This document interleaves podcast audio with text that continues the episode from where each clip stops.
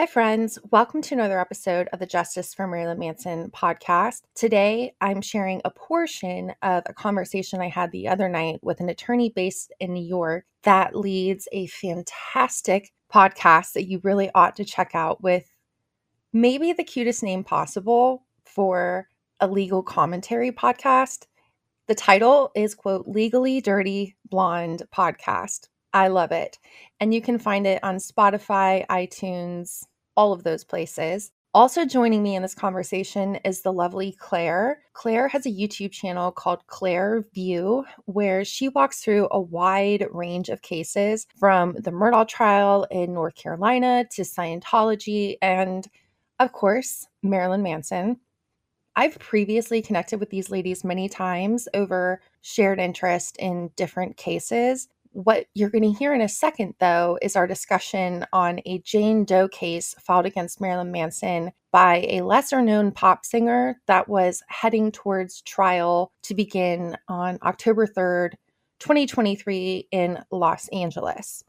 To read her lawsuit as well as her motions, because she filed multiple motions to block Marilyn Manson from testifying at his own trial, as well as additional witnesses, as well as her attempts to keep communications of hers that contradict her story, and other things.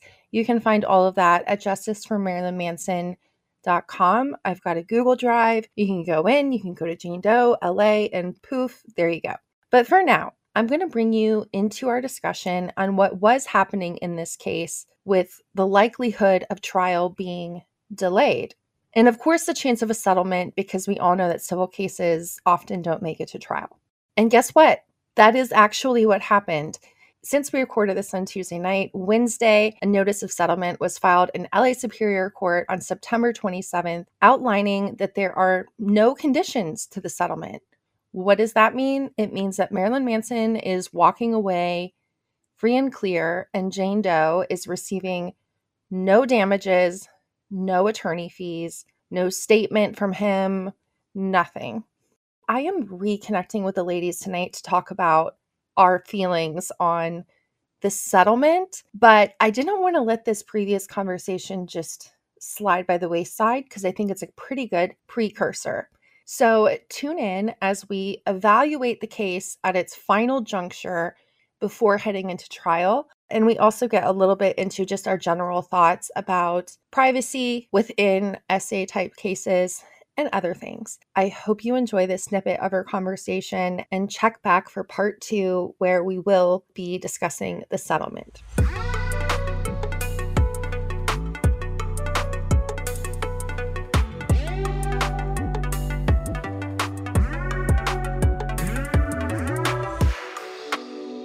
A little bit of a different topic, but in terms of the I'm curious, the motions in limine for the Jane Doe case, can we talk a little bit about that?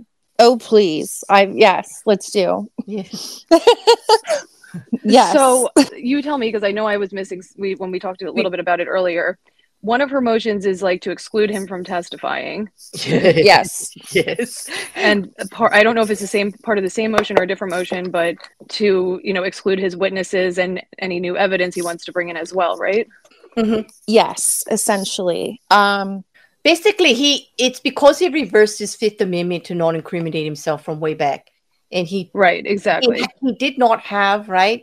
If I understand it correctly, he did not have the evidence to actually counter her claims because of them holding the laptop and all of that other. But then they found another source through some kind of storage. They've been searching all along.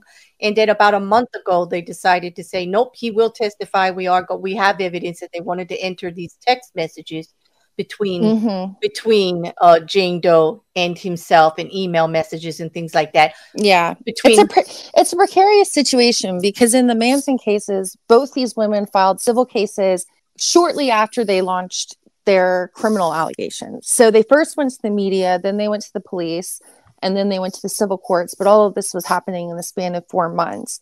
So because of the criminal allegations that were lodged against him of people saying he was a human trafficker, which has been disproven, as well as claims of pedophilia, that he was a child pornographer, all these horrific things that have been disproven through various forms of evidence and testimony. But you know, the train started to get going, so to speak. And actually, I don't want to bring up train with ukulele, but the machine was going, you know. And so what happened was the Los Angeles Sheriff's Department in fall of 2021, both Evan Rachel Wood and Esme Bianco put out this thing of, you know, what is happening with our case? You guys need to help us contact the LA District Attorney, put pressure on them. Here is their number. Here is their email. And I don't know if that moved the needle or it just was leading this way anyway, but his home was raided in November of 2021. And that is when most of his hard drives were seized, and from his home as well as a storage unit. So that investigation went on for 19 months. Then it was turned over to the LADA in September of last year. So they have now had that case within their hands for a year with no action. And he was sort of in a precarious place. And this happened in the Esme Bianco case first, where she in discovery said, hey, I want your communications from this time. And he said, I would like them too, but I don't have access to them. You know, the police have them and they will not relinquish or give me any access or, you know, a replication of them or anything to be able to comply with her discovery requests. They ended up reaching a settlement.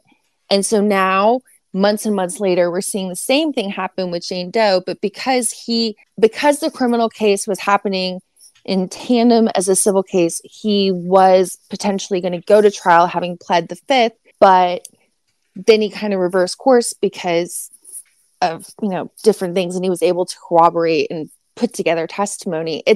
I feel for him in the sense that he was between a rock and a hard place. But I also kind of get the sense that Jane Doe, this blocking of his testimony, it seems like an 11th hour Hail Mary effort to me. And I don't know if it's going to work for her. We'll see. That the hearing is on Friday. It'll be really interesting to see what happens. Yeah. I mean, like, her argument is basically like they're like trying to say that he did this on purpose so that, like, we didn't have his, you know, we didn't get to conduct his deposition. So we don't know what he's going to testify to. Well, he's telling us, I think it was like 2 weeks before the end date for discovery, and like, what was it, like 40 days before trial or something like that? Yeah. And then part of it was, even though her lawsuit was filed in May 2021, all of the Manson accusers were very happy to go to the media, but more hesitant to sit under oath. And we've seen that in various cases, including having to go to court to compel a witness to testify, one of the accusers, and to comply with her subpoena.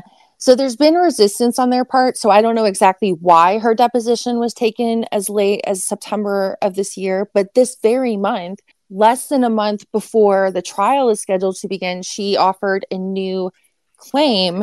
Right. So of course he would want to be able to defend himself against that claim in court. And so that's where a couple of these additional witnesses come in. But they're witnesses that kind of kill multiple birds with one stone, because they can weigh in on this. She claims that she was locked in a soundproof room that, from all intents and purposes, doesn't seem to have existed. But she also has this allegation around this horror film. And it's a messy situation, for sure. No, absolutely it is. And I mean, like, the thing is, like, with his deposition, like, they could have noticed his deposition. They could have, like, to make sure that, you know, saying like, look, we're trying, they could have called him in to sit for a deposition and had him say on the record, I'm not, you know, I'm pleading the fifth, I'm not saying anything. They could have made a motion to compel. They could have made a motion to, like, preclude, or they didn't really do what they should have done in order to preserve their right. But from what I understand, from reading them, is that Manson's lawyers, or at least, they reserved their right to waive the privilege later, and it was never challenged. Right. I think that what will happen is that I think they will say, because they're not just going to let, if he's going to testify at trial, they're not just going to let him go to trial without her knowing, or without the other side knowing what he's going to say, at the very least. I think they'll compel his deposition, and it's going to get delayed a little bit more. Yeah. Which, I mean, delays are unfortunate, but I think in terms of fairness, it makes total sense. And it's It's a messy thing. So I pulled up the court, one of the court documents. So it says counter. This is his opposition to her request for blocking his testimony. It says, contrary to plaintiff's arguments, Warner waived his Fifth Amendment rights. Waiving of his Fifth Amendment rights did not come too late. Rather, he gave her 1 month more notice than the Court of Appeals has said would be sufficient in this situation to avoid unfair prejudice and surprise to an opposing party. There seems to be kind of a dispute. Like, she's saying he made this decision too late, and he's saying, no, the appellate court says this is the amount of time that we have, and we met that by a month. So it'll be really interesting to see how the judge kind of rules on it. But I agree, if his testimony is allowed in a trial, they're going to want to have him sit formally for a deposition first, correct? Mm-hmm. Absolutely. I mean, I'm like 99% sure that that's what will happen. And what is the day that the trial is actually supposed to start? Tuesday. Yeah, Tuesday. Like, there's just no feasible way for him to, in a week, basically, right? Yeah. Mm-hmm. So on the 3rd. I mean, they could try to have him sit for it in a week, but I don't see that happening. I think it would be arranging multiple depositions, apparently, because then you'd have a couple other individuals that were brought on as a witness to defend against that claim that she made just a couple weeks ago in September. It was isn't it like people in his band? Yeah, one is a bandmate, one is manager. His manager at the time, and then another is an ex-girlfriend who was in this short horror film that he produced in the 90s that, for whatever reason, all of the Manson accusers were traumatized by. All of their lawsuits mention this one short horror film that was so traumatizing, which is interesting to me because they also, all these women work in the entertainment space. So it's like, well, you know that this stuff can be fictionalized. So I find that kind of odd. But yeah, one of the witnesses is related to that too, which is interesting. He wants that out though, right? He wants the groupie video out of evidence as far. Yeah. He thinks it's unrelated, and I have to agree. It has nothing to do. I totally agree. I think it would only serve to prejudice the jury. Mm-hmm. But the witness itself, when they talk about her being on underage and doing things against her will, and that he took advantage of her, her testimony is relevant though, because she says absolutely not. She says it herself, and she also says that they're making statements when none of them talk to her. Right, and if they're allowed to play the video, the woman in the video should absolutely be allowed to testify. Mm-hmm. Well, even without the video, aren't the statements, because they've been made in all of the allegations, aren't they relevant? Doesn't he get to fight the statements they made about it? Well, I specifically in this case, I'm not. I honestly don't. Yeah, have I think they're trying to. She wants this video presented to the jury because, of course, it will look bad against him. She also doesn't want her to testify, though. Right? Exactly. You can't and have so one you can't. You can't. No. Yeah, you can't have it both ways, because everybody has any claim that she puts out there. Let's say I say, Claire, you stole my car. You know, there has any claim that I put out there in a fair trial, then I would be able to defend yourself on, or lodge a defense on. And so she seems to kind of be talking a little bit out both sides of her mouth. And I don't know if it's an effort from her attorneys to kind of just throw anything out there and see what sticks, but it seems like it a little bit to me. Yeah. And I mean, it could also be in defense of her, in a sense, like, because she did agree to file a joint motion with him in July to request a delay in the trial because the LADA still has those devices. But it was initially denied because the judge had said that first opening for a trial wouldn't be until, I think, 2025. And so when Manson applied again for a delay, she did not join him on that. And okay. I think you're correct. I feel like there's going to be a delay of some form coming. But I also think, because, you know, obviously there's last minute settlements in civil cases all the time. That's a potential outcome. Sure. Definitely always a potential.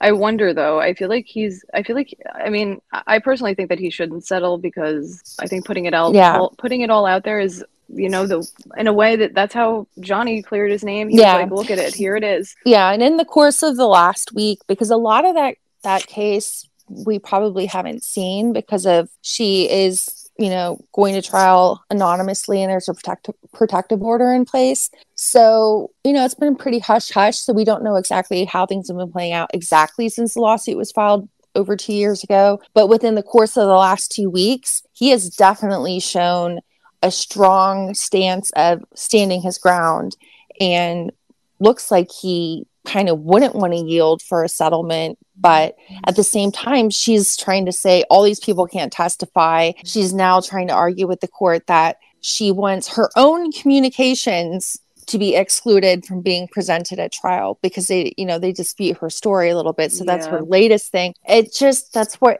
I'm like, it just kind of seems like her defense is putting out anything that they can to limit what testimony reaches the ears of a jury. While also trying to get irrelevant evidence to be shown to a jury. Mm-hmm. Yeah, the last filing used some language that was actually quite creative. They say he's like gaming the system in true Manson style.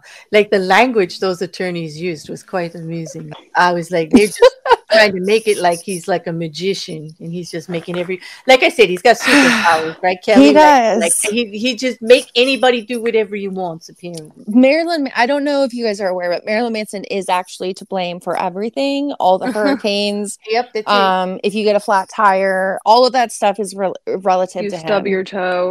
Definitely his fault. Yeah.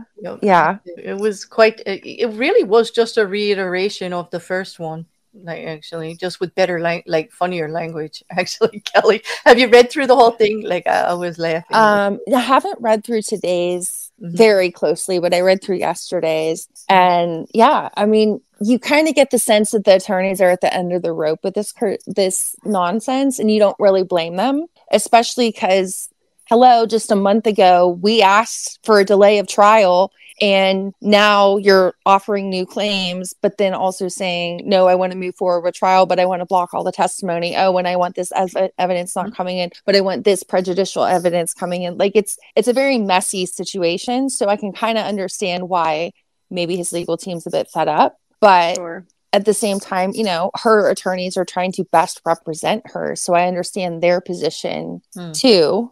How unlikely is it? Like, I don't even know if it's possible. Can the judge just say, based on this going back and forth, I need more time to consider the evidence, whether it can come in or not. Mm-hmm. So I'm going to delay the trial by a week or two or three.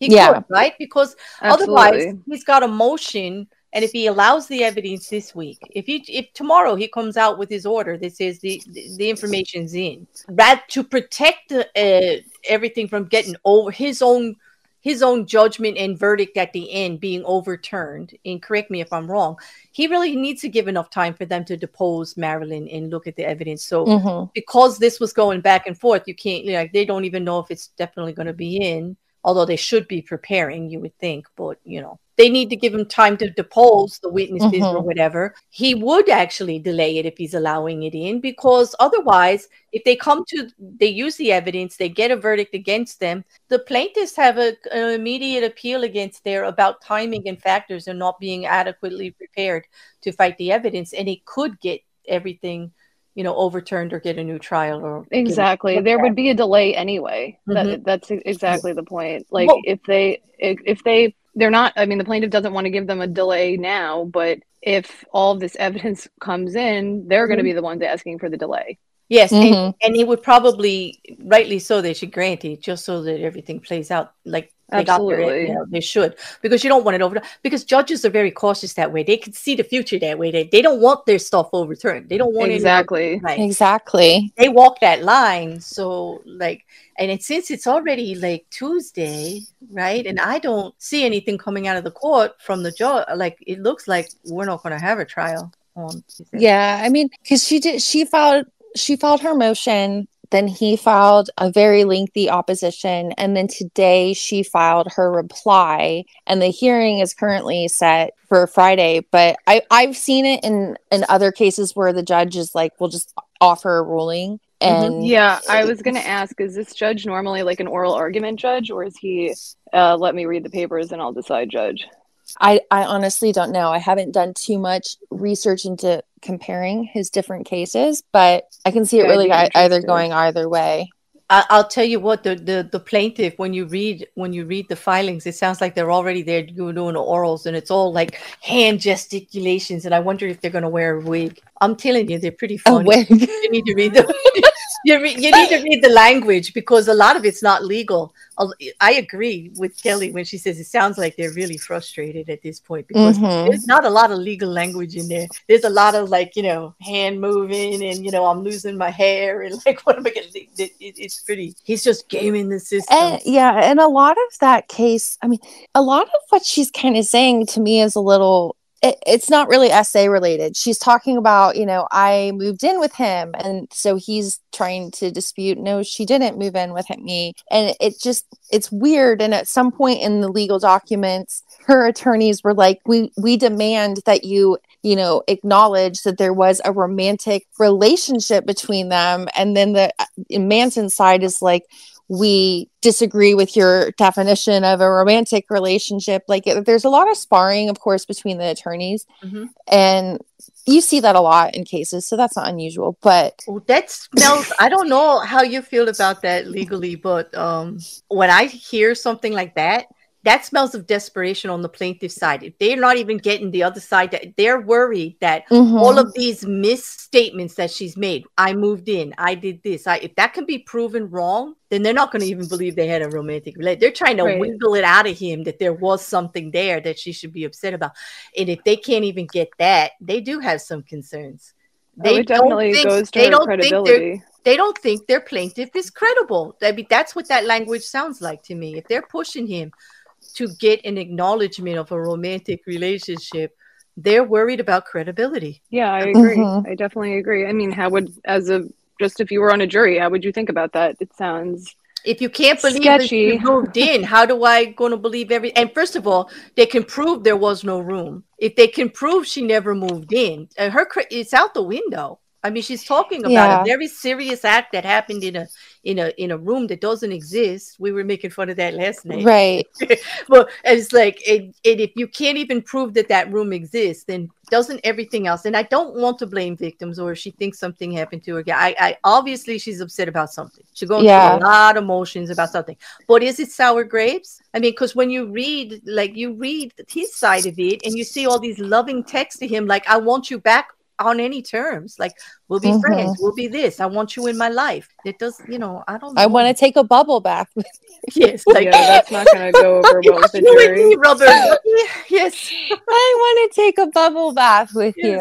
Let me be your rubber ducky. Yeah. It feels, the whole like lip moving in thing to me is so irrelevant, because it's like, it doesn't, if we're talking about SA claims, that's irrelevant whether or not she was living there or not. That doesn't influence whether or not the act was consensual or not. Absolutely. So it just kind of starts to seem like they're just bickering about everything, and it's creating a lot of noise. And it's suspicious. What it is, you can't tell if you're trying to get away from what the real issue is on whether there was consent or not. Like, you don't want anybody focusing there, because that's all you need for this. You don't need, did she move in to prove it? You don't need any of that. You got to just focus on the consent issue of the whole thing, and it's a slam dunk. No one's going to side with Marilyn Manson if she can prove she didn't consent to something. No one reasonable, I would say. You know what I mean? I mean, if you think somebody is violated against their will, they're violated against their will. But why are you worried about whether you moved in or this or that? Right. The sensationalism, the smoke and mirrors, like, look over here, not over here. Like, look, go over there. It's very distraction. Yeah. And like you said, though, I think that the fact that they're focused on that right now is because they're concerned about that's not true. I think that credibility is an issue. Like I said, she's trying real hard, and somebody seems very worried, very worried. And, I know. And we were talking about settlement last night, right, Kelly? Like, wouldn't it be, if that judge does, without the hearing, come forward and say that evidence is in, I would not be surprised if they try to just fold cards. I do not think it goes well for her. She takes a stand. I don't even in the documents that have come forward, if that's the evidence they're going to put out, there's a lot of lack of credibility there, and the jury's going to be able to see it right away. There's so much they can push back on. Absolutely. Yeah. And I've seen a lot of people say, and I know the Depp trial is probably influencing this, of will the trial be televised? I want it televised. And judging by the name of my podcast, you might think that I'm a huge, like, I want to see it, I want to be televised. But I actually am a little bit more conservative when it comes to essay type cases. Yeah. I know there's different ways. I've watched many different trials where certain witness testimony is under seal, that kind of thing. If she really was assaulted and she really did suffer personal injuries from it, because one of her witnesses is like a female doctor. So, you know, out of respect for her, and she did file her lawsuit as a Jane Doe, I understand why that type of a thing would not just be open view for the general public to sit and watch. I agree with you, because when it comes to those sensitive issues, there is a way for transparency to be seen. I believe all of us as Americans, we deserve to see the legal system in play, or like that. But that doesn't necessarily equate to the camera in the courtroom, does it? Right. No, it doesn't. What it says is let the whole thing play out, and then I get to see the documents afterwards. You can take her name out. You can take her personal identification out. But I want to see what happened. I want to see who said what, okay? And I get to read it without her in it, if she's still a Jane Doe. Yeah. That's possible, because it's been happening, if I'm correct, right, legally. It's been happening for years in our country, that is the availability to do that. We got FOIA. We got lots of laws that actually protect our transparency issues. Absolutely. You don't need a camera for that. And no, you really don't. In LA, really in criminal case with Masterson, it was impossible. They don't. New York, you can't get a camera in the courtroom. And exactly. I'm not sure about civil for LA, but I don't believe it's possible. And I'm blanking on the actual trial name, but there actually was, I was shocked because I couldn't recall seeing cameras in an LA-based trial really since O.J. Simpson. And I was really young when that took place, so I could be missing some in between. But there was a murder trial within the last few months in LA County that was televised, which kind of shocked me. But of course, it's murder and not SA. And in Danny Masterson's case, there were 3 Jane Does, not just one. So it's a fine line. And I say the same thing for Manson. You know, I believe in people's right to privacy in general across the board, but especially when you're talking about medical records. So if there are medical records coming in related to her claim, I don't necessarily feel like that should be open view. Same as we can talk about Amber Heard. You know, we saw Dr. Curry's testimony, for example, but when they closed the case and released the documents, it's not like people can read Dr. Curry's full report. There are protection. There are ways, right? Legally, I know with the Amber Heard case, there was medical testimony that was given behind closed doors with the judge and everybody there, and that was it.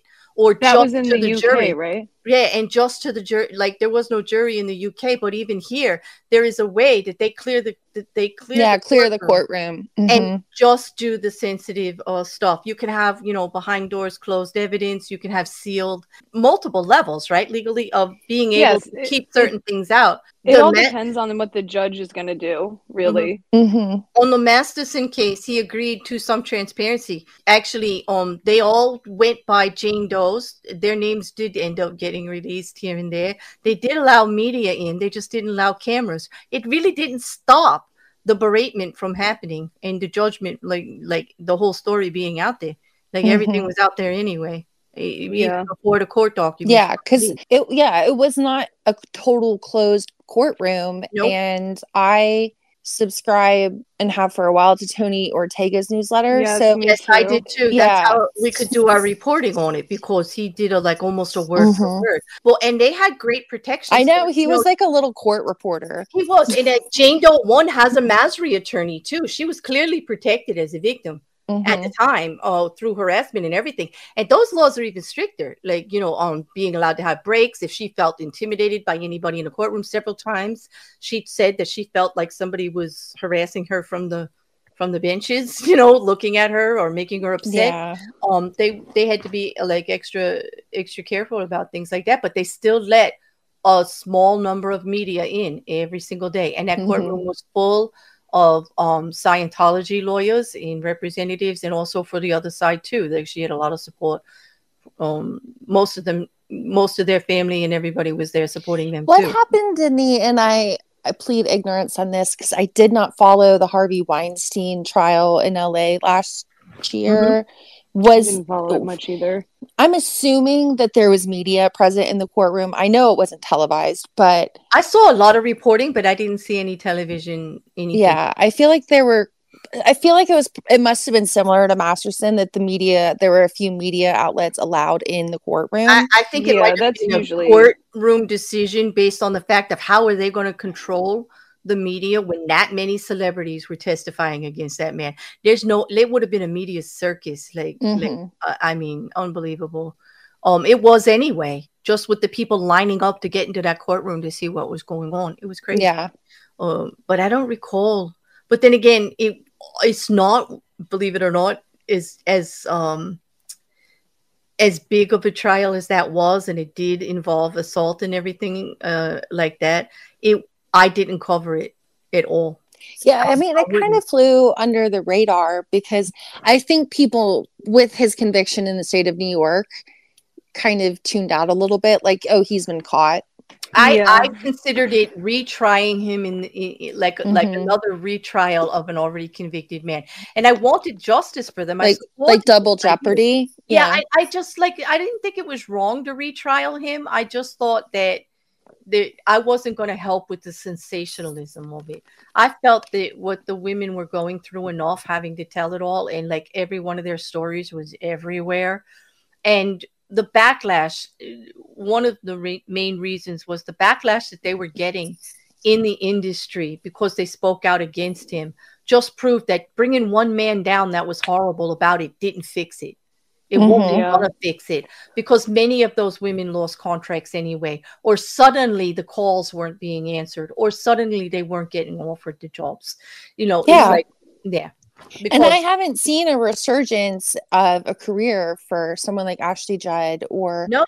She's completely out of the media. She's gone. Yeah. She's gone. I mean, I know that she. My mom, she went through this wild story that she was very physically injured in Africa horrible.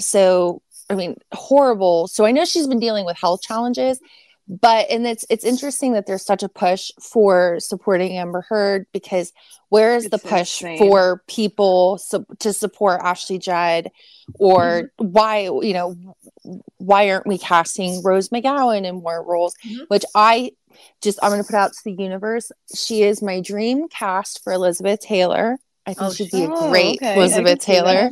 And she's beautiful. She's just strikingly beautiful. Yeah. Ashley Judd is beautiful too. Yeah. Well, Rose McGowan's statements lately have been very much, I always consider her an absolute advocate for victims. Survivors, yes. Yes, survivors. And because in her statement lately was like, just take a moment and think. Like, this trial by media is never good for anyone. No, yeah. It's not good for anyone. What did you guys think about her speaking on the Russell Brand situation? I was glad that she said something because I think she does have a respected voice. And it came in as sort of like a voice of reason. She's obviously an advocate for survivors. She's not. She also recognizes that trial by media is potentially, there's a lot of downsides to that for all of us. It's damaging to the to how those in this situation have to process through the system normally, using the system to play. It's actually an assault against it. It sets absolutely wrong precedent and expectations on how things should be dealt with. I agreed with her on that. It's just not the way to do it. It's not the way to do it. As much as we would like the wrongs to be righted immediately, you just can't do it like that. I agree. And I think that she more came out against the media than the alleged victims. It was more like the media sensationalizing it and running with it and destroying the men rather than them being able to tell their story. She never said they shouldn't tell their story. She wants them to. We all do, don't we? I want everyone's voice out there. But that's the key. Everyone's. It's not gender biased. Even the people you don't agree with, or the I want everybody's voice out there. I mean, she basically just seemed to be calling the media to check themselves. Same as what we've been saying throughout this conversation. Just, you can report on stuff, but you're not doing so objectively. You are really coming out firmly, taking a stance, and not giving the other side a chance to defend themselves, which is only just. And I'll also, don't rush to judgment, you know, listen, evaluate, and then form a conclusion once, you know, you've been able to do thoroughly vetting of everything. And that's exactly how, I mean, if we're going to think about trial by media, we should, as citizens, conduct ourselves in the same vein as, okay, well, you know, we investigate, we look into things, and then we form a conclusion. Okay, so I'm going to go ahead and wrap up our conversation there, because we did just start going off on several tangents on the Johnny Depp trial, the Sarah Boone trial, the Taylor business trial. We like watching different trials, and that's how we've connected. But that wraps up our conversation on Jane Doe versus Marilyn Manson, so to speak. Part 2 is on its way. But in the meantime, and I highly encourage you to do this if you've not already, please do read the court documents, because with this being a Jane Doe case, there are certain things, obviously, that are protected, but it's always best to hear what both sides are saying. So you can read all of her motions to try and block Manson, his wife, several others from testifying, as well as his opposition against that, and then her reply to that, and all of these things that were heading towards a hearing that didn't happen because of a settlement. So thank you guys again for listening. Visit justiceformarilynmanson.com. The court documents. Subscribe to this podcast if you haven't already, so you don't miss future episodes. Also on the website, you can find social media, the whole drill. Thank you again for listening, and till next time. Thank you again for tuning into the podcast and keeping an open mind. In between episodes, find much more information and updates at justiceformarilynmanson.com. There you can also find links to join my monthly newsletter, which will provide case updates for you straight in your inbox, as well as, of course, links to social media and a whole lot more.